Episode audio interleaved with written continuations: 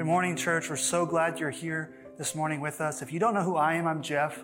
I'm one of the pastors here at Community Life Church. We're so excited for what God's going to do.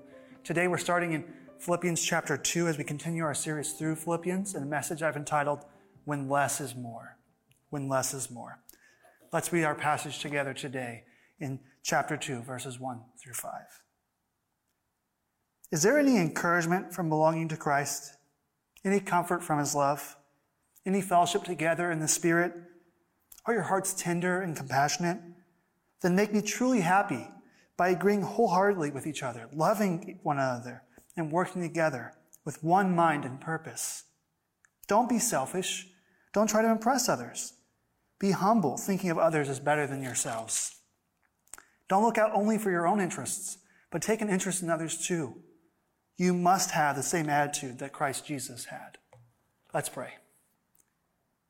Father, we thank you that even though you spoke through Paul 2,000 years ago to the Philippians, you're speaking to us still today. May our hearts be open for what you want to do, what you want to say to us. May our hearts be open to where you want to move us, what you want to change in us. And, and may we be willing to listen to you and to obey you and follow you in all the ways that you call us into. And God, may this message right now speak in a way that, that causes us to, to love you more and to see Christ as more and more beautiful every day. Thank you for all you do. And we pray this in Jesus' name. Amen. Amen. One of the most important parts of my daily routines is drinking coffee. I love coffee. I take coffee very seriously. And it's crazy to think that not that long ago I hated it. I couldn't stand it. When I first drank coffee, it was from a brand so bad that I cannot stand so much, I refuse to say its name. And to avoid sounding like a snob to you, I won't say its name. I'll just say its initials. Its initials are Folgers. um, but, but when I was a kid, I couldn't stand the taste of coffee. The very first time I had it, it was so bitter and gross. And when I went to college, I started to have to drink it. I need the caffeine every day. And, so I started drinking it because other people would make it. But even then, I just tolerated it. I would add so much creamer eh, that uh, Coffee Mate must have thought that I was their greatest seller. Uh, and I would add so much that it would no longer taste like coffee. That was the goal of drinking creamer so it wouldn't taste like coffee when I drank my coffee. but one day my whole life changed. It changed when I went to this local roastery in Riverside. I was going to school out there. And my buddies, they took me out there. They were coffee snobs. They knew the good places to go and they were trying to turn me onto their ways. And so I ordered a cup of coffee and I went to go add some creamer to it. And they're like, wait, what are you doing? Stop, stop. They almost knocked the creamer out of my hands along with the coffee. They told me it would ruin the taste. If I added creamer, it would ruin and cover and, and change it from coffee to something else. It would no longer be as good. So despite my better instincts, and I knew coffee was bitter. I knew, I knew in my mind coffee was bitter and gross. I didn't want it like that. But despite that, I listened to them. And I drank it black, straight, no add-ins. And it was mind blowing. It was good. It was actually good. The coffee wasn't bitter. It had smooth texture to it. it, was, it I could taste the hints of the things that were, uh, that were uh, cooked with the beans and, and, and, roasted with it. And so I, I could taste all these unique flavors. And it was that day that I learned that less is more with good coffee. Less is more with good coffee. Adding something to it would have ruined it.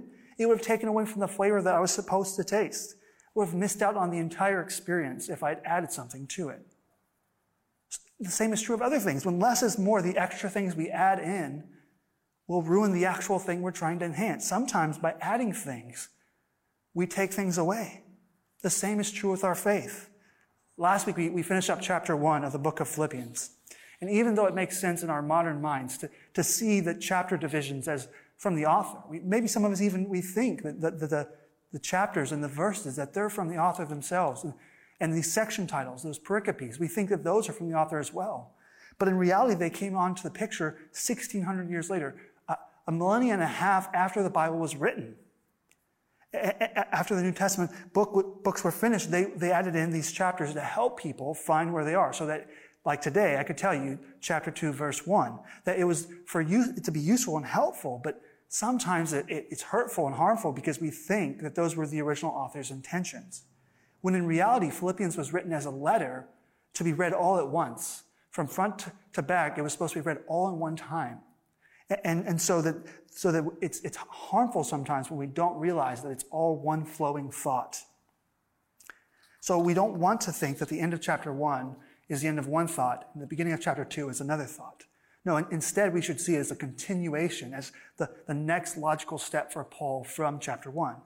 And so Pastor David's message about the struggle is real bleeds into the next part of Paul's letter and how we're supposed to face these struggles in life. And, and look at Paul's response in chapter 2, verse 1. It says, Is there any encouragement from belonging to Christ? Any comfort from his love? Any fellowship together in the Spirit? Are your hearts tender and compassionate? And, and just after talking about the reality and the expectation and the promise of suffering for Christ, Paul says, Paul moves us from there to, to asking the question, is there anything in Christ? Is Christ worth it? All these, this promise of suffering and the struggle is real, and Christ won't save you from all of it in this life. Is there anything in Christ? Any encouragement in belonging to Him? Any comfort in, from His love? Any participation in His Spirit? Are our hearts becoming more tender and compassionate? Are we growing in our ability to, to those things? And the followers of Jesus in Philippi, they would have been excited. They would have been like, yeah, Paul, preach it, Paul, keep saying it, Paul. All this talk, talk about suffering and struggle, giving way to all these encouragements. So the reminder of the benefits of belonging to Jesus would have been inspiring in light of all those other words. And think of your own life. Is there any encouragement in belonging to Christ in the midst of your struggles? Think about the security that we have that the one who loves us holds the stars in his hands. Having fellowship, this person, personal, intimate knowledge of God through his Spirit. What, what greater benefits could we ask for in light of all of our suffering? All these, these truths are supposed to evoke a hearty amen in us. It sounds so good. So, what is Paul getting at? Do you ever get weary when someone starts complimenting you a little too much? Maybe it's someone you haven't talked to in a long time, and all of a sudden they're like, Oh, you look like you've lost so much weight.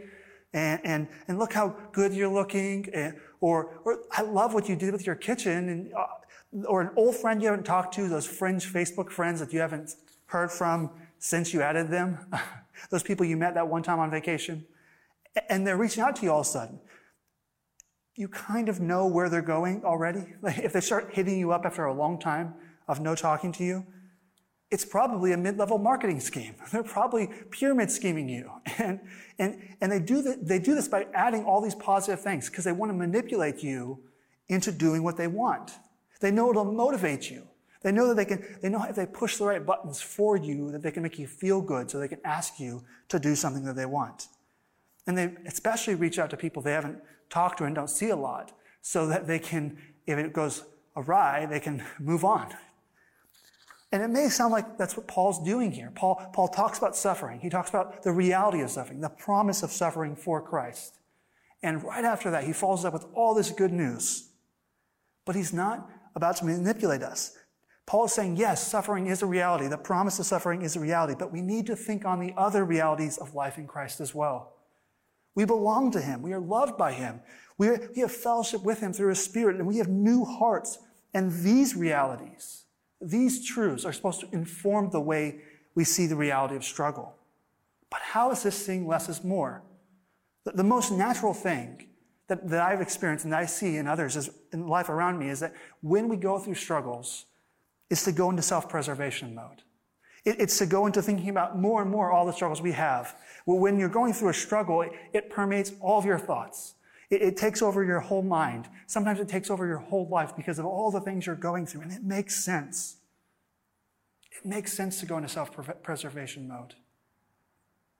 But what if the solution to our struggles isn't more focused on them, but less? What if the solution to, our, to, to, to all these struggles isn't more self preservation, but less self obsession? And I don't mean to kick anyone while they're down. I'm not trying to say that the struggle isn't real. The struggle is real. But what if the way through it is actually not more of us, but less? Maybe it's not good to focus in on ourselves when we're going through these things. John the Baptist, he's Jesus' cousin, and he's the one who started preaching about the coming kingdom of God. He started telling people the Messiah is coming. The Messiah, uh, in, in the Old Testament is the, the one who's coming to rescue the people of Israel from slavery. He's supposed to deliver them from what they're going through. And John says, He's coming. He's coming. So repent, turn back to God, turn away from these sins, stop living the way you're living and go after the way that God wants you to live. And so John's having this very successful ministry and people are coming and it's like revival all the time. People are getting baptized. But then Jesus comes and he baptizes Jesus and then Jesus' ministry explodes. And then Jesus is taking all of the followers of John away. And, and so John's crowds are getting smaller and smaller as Jesus gets larger and larger. And, and, and he, he was asked by his followers, look, how do we respond? And the most natural thing for John to have done would have been maybe he starts a program. Maybe he starts doing giveaways. He starts inviting all these people through all these gimmicks to, to come back. To self-preservation, making sure that he, he didn't lose momentum, that his ministry didn't become obscure. It, it was like having a guest speaker come to a church, and, and then they plant a church down the road, and then everyone from the church starts going there instead. And in that moment, the most natural decision a human could make would be self preservation. But what does John do? What does John say instead? John chapter 3, verse 30 says this he, John speaking of Jesus, he must become greater and greater, and I must become less and less. John knew the truth of when less is more. John knew his ministry had one goal, and that was to make much of God through Jesus. And he knew that in calling people, one day his ministry would end. And even though it would be a struggle, that falling into, into obscurity is never the goal of anyone. But, but John knew that less of him meant more of Jesus. But what does that look like for us? What does that look like for us in the, in the 21st century? What does that look for, like for us in the church? Paul shows us in verse 2 of chapter 2. Make me truly happy. So he says all these things, all those benefits, all those things we want to say amen to. Are these true? Well, then make me truly happy by agreeing wholeheartedly with each other, loving one another, and working together with one mind and purpose. After speaking about the individual struggles at the end of chapter one, these promises of coming suffering for those in Christ, Paul says we need unity. But the problem with unity is it always costs something to fight for it. Now, Paul isn't saying we need uniformity, that the idea of agreeing wholeheartedly with one another, what he's getting at that there is at the end of the verse. That we, it's not that we need to agree on everything. It's not that we need to be all the same in the way we think and the way we act. That's not what he's getting at. No, the unity and agreement is focused on the singular purpose that we share. All followers of Jesus from all of time are called to one unique calling that all of us share in. And the calling is to reflect what God is like to the world around us and invite them into that calling. So regardless of the places where we differ in our preferences, in our past, in our priorities. We have all these differences. And the goal isn't to eliminate those differences. No, it's, it's to share in the same calling. This unity is something we should strive for in the local church. It's something that we, we're actually called to. This, this unity that Paul is speaking about, once again, isn't removing the differences. It's uniting over the one thing we have in common, which is Jesus. And it's similar to any other organization. If there were any other organization that divided over every little small extra detail, that sometimes we in the church divide over, it would fall apart. Paul, Jesus says the same thing. He says, a house divided against itself cannot stand. We need unity. We need unity. This, these benefits, they're supposed, these benefits that God gives us are the one thing we share in common, even if we differ on the way we read different passages or the different theological convictions we might have. We, we need to remember that we share in the same calling. But as long as there's tribalism in our community, we are not focused on the mission.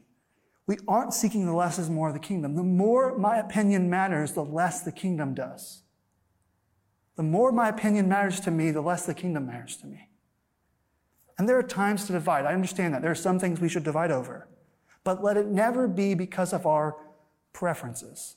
Let's not divide over preference. Jesus died for our salvation, not for our opinions. Just like adding creamer to the perfect cup of coffee spoils it, so does making our prefer- preferred choices, our preferences, and putting them on the same level as our calling. Putting our preferred choices on the same level as our calling spoils the, the, the unity in the church.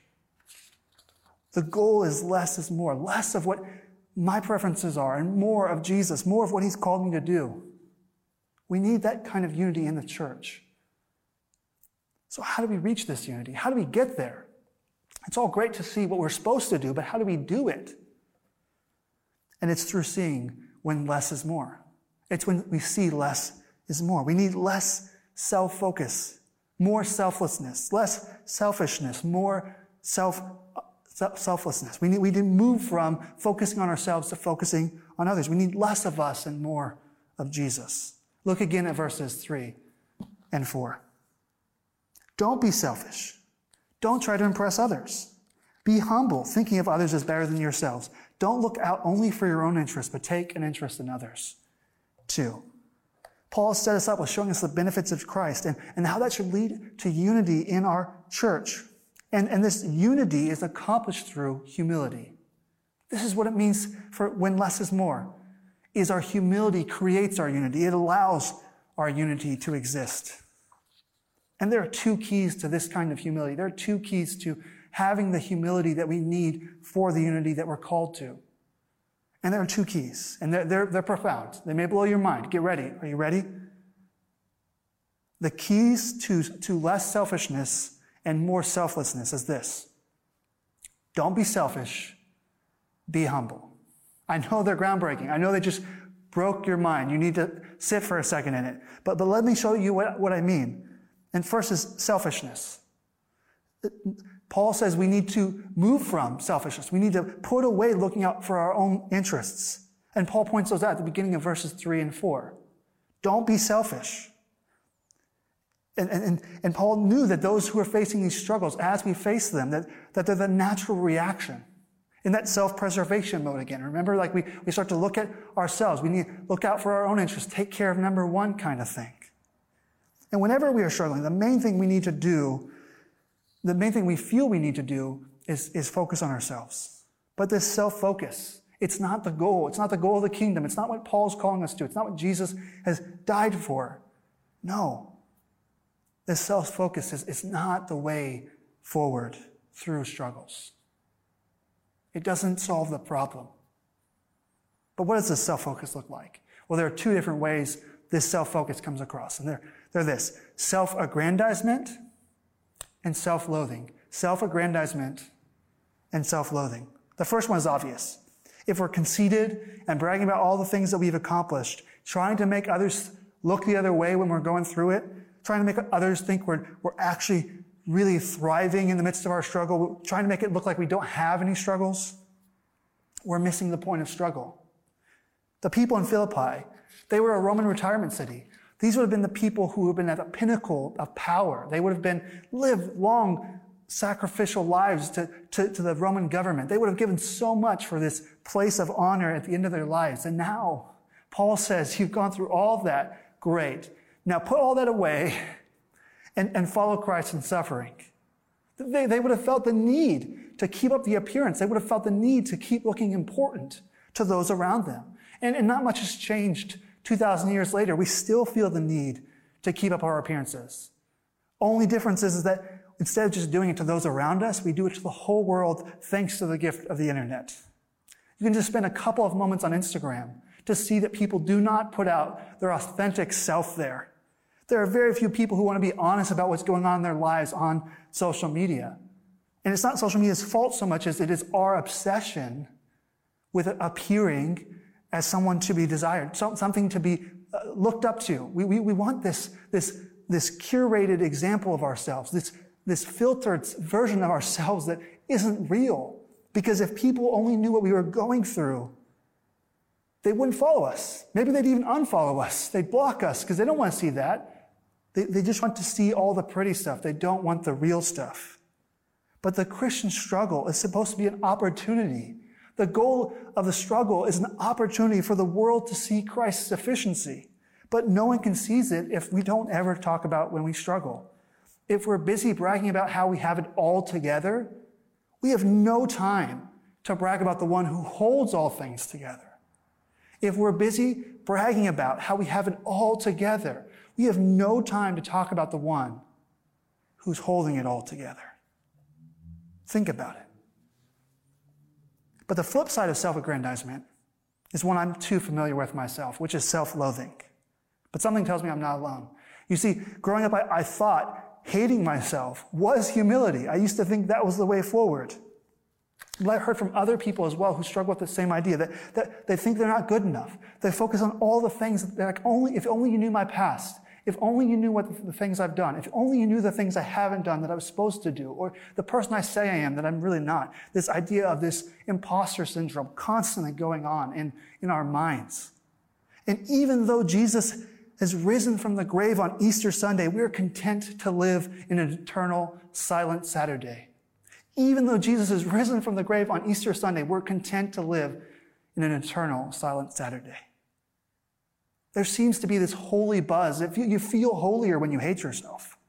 But the more we focus on ourselves, whether our flaws or the good things about us, we're still not focusing on Christ. C.S. Lewis has the best definition of humility I've ever heard. And it's this.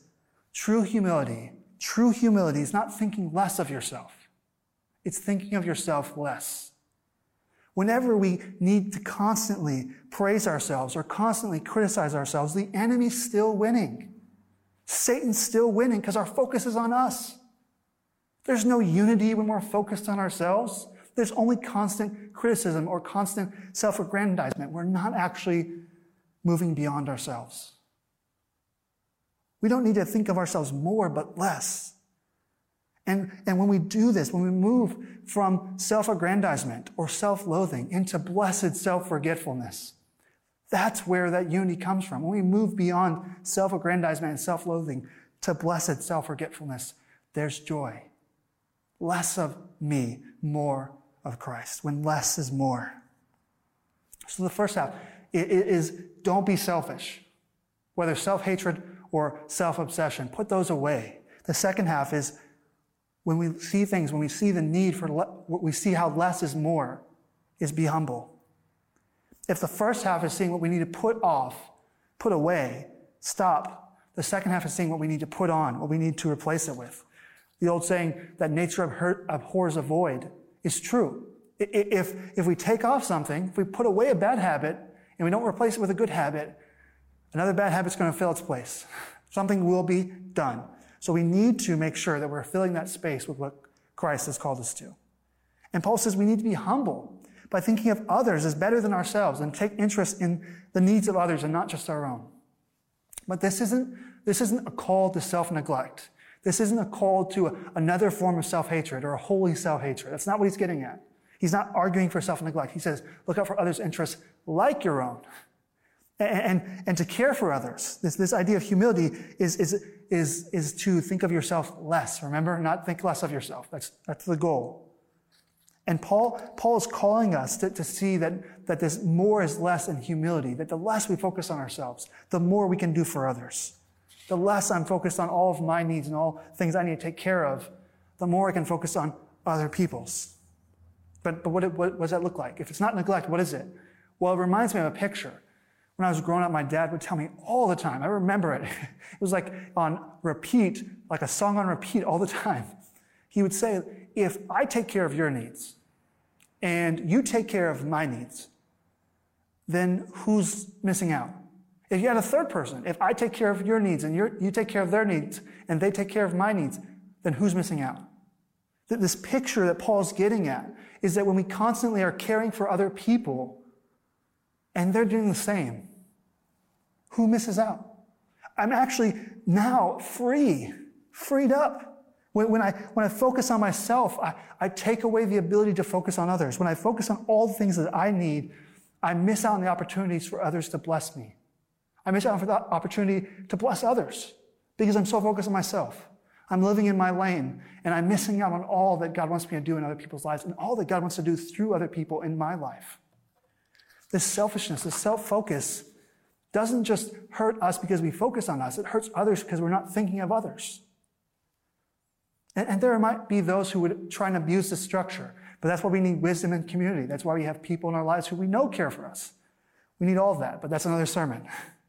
But what a beautiful picture it would be to the world around us to see a church, to see a group of people authentically dealing with their struggles and in humility caring for others. What kind of beautiful picture would that be? Making space for those who are hurting to be cared for and for those who are struggling to know the hope and sufficiency, sufficiency of Jesus. Jesus told us what would happen. You want to know what would happen if we live like this? John 13, verses 34 through 35 says this.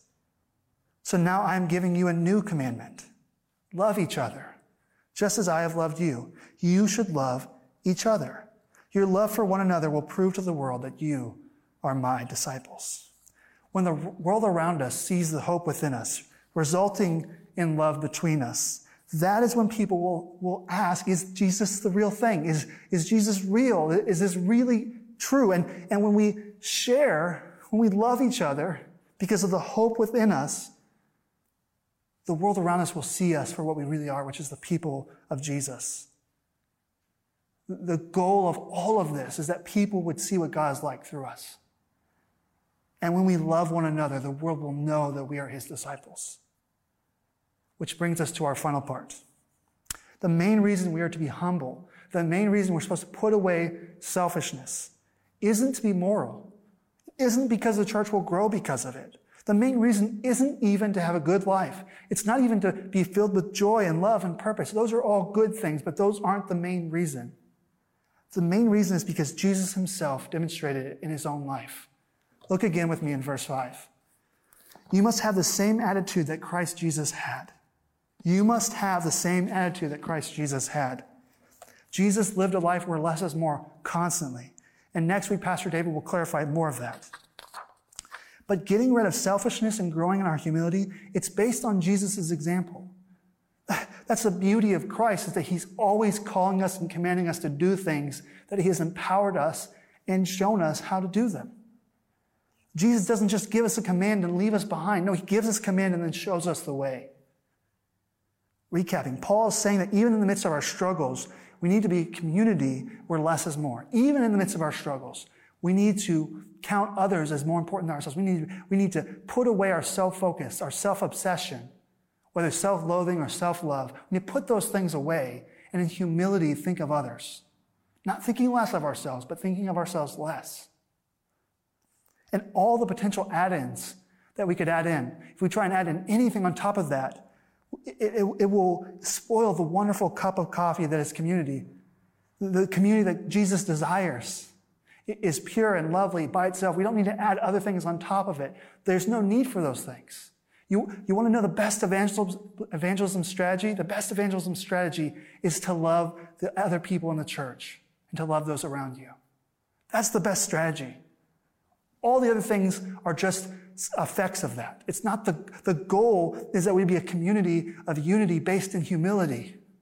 And that through that, people will see what Jesus is like. And not only will they see what he's like, but they'll see how much he loves them. Christ's benefits, the things we saw at the beginning, Christ's benefits lead to unity through humility as we imitate him. Christ's benefits lead to unity through humility as we imitate him. So let's stop being selfish, either in conceit or self-hate, and be humble by looking out for the interests of others and not just ourselves. Let's move on from those things. Let's put away selfishness. Let's, let's live humbly and follow the way of Jesus, that He has shown the path before us. This is the way of less is more. This is the way of Jesus. He has shown us the way. He's demonstrated it for us and called us to follow after Him. So let's follow Him. Let's be a church where that's a reality. Let's be a church where our, our humility creates a unity that is foreign to the world around us where we don't get hung up on our preferences and maybe even our priorities, but we focus on our calling, where our choices are always, always moved and, and they're created in us by the God who loves us, that we're so moved by the love that he has for us as we share in that fellowship with him, that love from him, that it creates humility in us to love each other. And then the world around us will know what God is like and we can invite them into that love that He has for them through us. This is the way. Let's follow Him. Let's pray. Father, you're so good. And you love us so much. And you love us in a way that, that we wouldn't have picked for ourselves. God, you, you allow us to go through struggles. You allow us to, to face trials and suffering. But even in the midst of that, God, even in the midst of that, we have an opportunity to demonstrate Christ's sufficiency. We have an opportunity to invite others to see that Jesus is enough. But we can only do that when we live knowing that less is more. Less of us, more of Jesus. Less of self focus and self obsession, more of humility. And when we live like that, God, when we live like that, and it creates a unity amongst us, that we have this love that's based on what Jesus has done and this commitment to the calling he has given us, the world around us will know, will know what you're like. And we can invite them into that love you already have for them. So I just pray that this week we would take steps to put away our self obsession, our self loathing, our self conceit, and to put on humility humbly caring for the needs of others and trusting that they'll do the same for us. Lord, would you make us that kind of church to be the kind of church where people can see what you're like? All in the name of Jesus, we pray. Amen.